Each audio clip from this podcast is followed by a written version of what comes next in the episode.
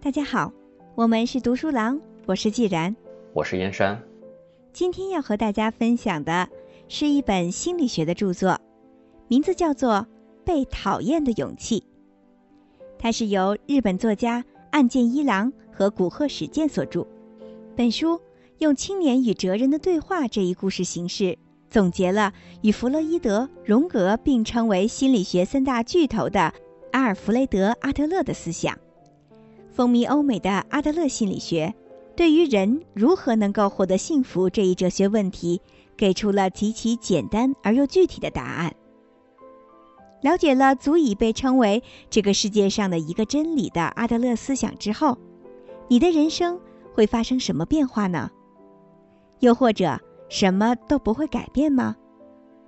来吧，让我们与青年一起走进这扇门。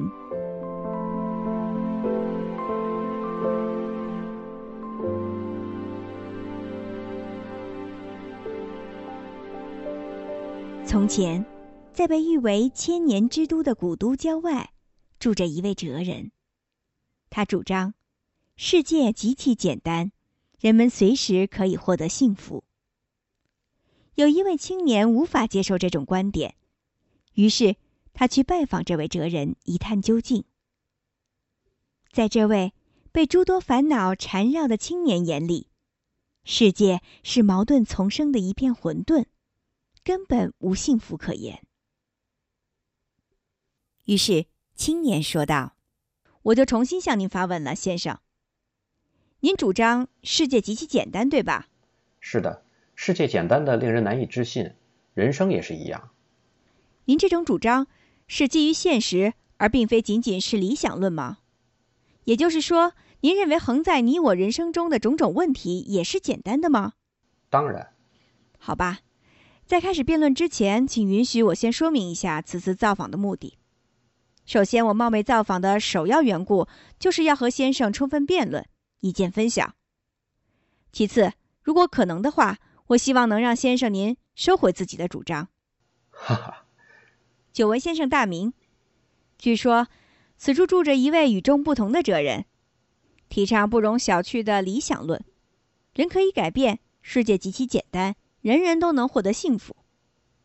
对我来说，先生的这些论调我都无法接受，所以我想用自己的眼睛去确认，哪怕是微小的不当之处，也要给您纠正过来。不知是否打扰您了？没有，欢迎之至。我自己也正期待着倾听像你这样的年轻人的心声，以丰富学问呢。非常感谢。其实我也并非是想不分青红皂白的否定先生。首先，假定先生的说法成立，我们从这种可能性开始思考：世界是简单的，人生也是如此。假若这种命题中含有几分真理，那也是对孩子的世界而言。孩子的世界没有劳动或者纳税之类的现实义务，他们每天都在父母或者社会的呵护下自由自在的生活，未来充满了无限的希望，自己也似乎无所不能。孩子们的眼睛被遮盖住了。不必去面对那些丑陋的现实。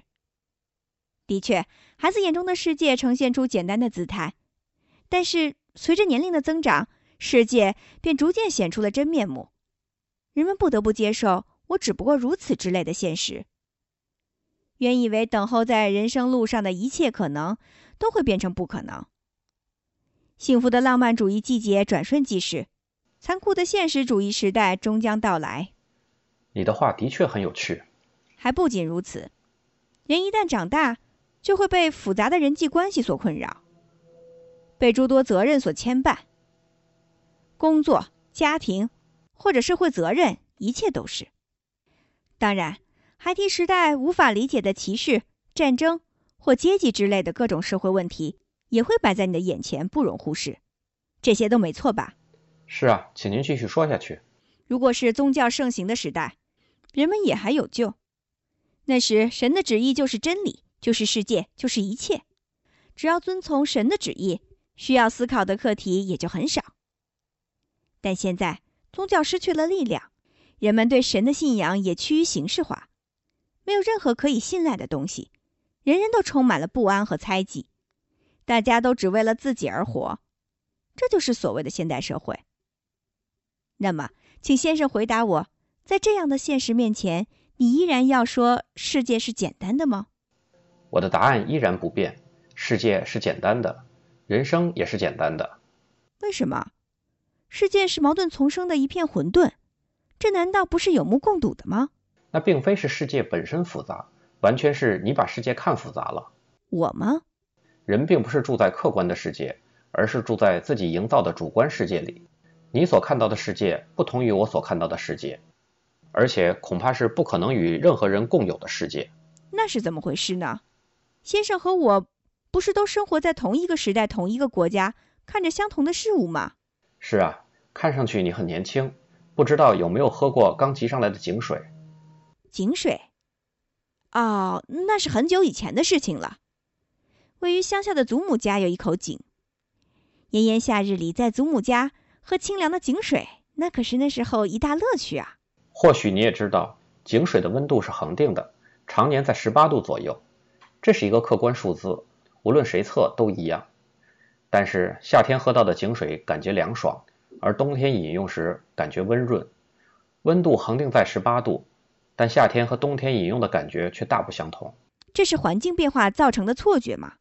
不，这并不是错觉。对那时的你来说，井水的冷热是不容否定的事实。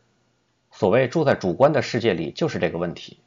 如何看待这一主观就是全部，而且我们无法摆脱自己的主观。现在。你眼中看到的世界呈现出复杂怪异的一片混沌，但是如果你自身发生了变化，世界就会变得极其简单，因为问题不在于世界如何，而在于你自己怎样。在于我自己怎样？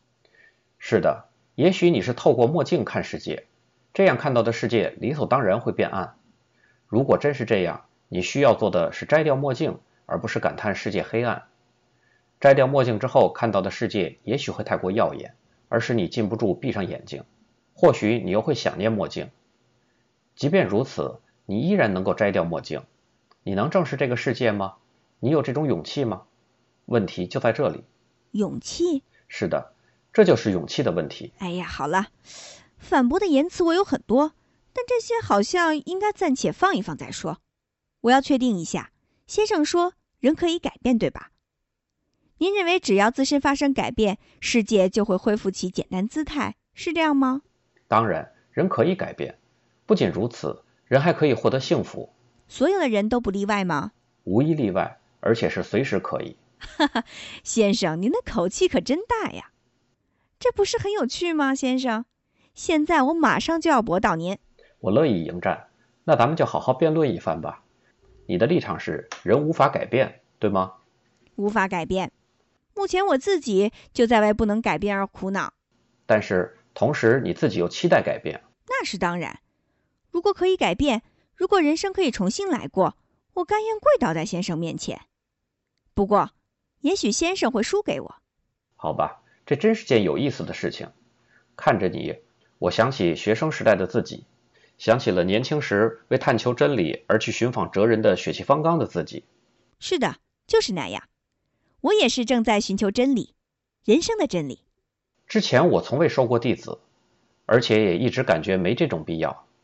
但是自从成了希腊哲学信徒之后，特别是邂逅另一种哲学以来，我感觉自己内心的某个角落一直在等待着像你这样的年轻人出现。另一种哲学，那是什么呀？来，请去那边书房，给你准备一杯咖啡什么的吧。于是。两个人走进屋内，那么青年和哲人究竟会聊些什么呢？在下一小节中，继续为大家分享《被讨厌的勇气》第一页。我们的不幸是谁的错？精彩内容敬请关注。我是既然，我是燕山，我们是读书郎。谢谢收听，再见。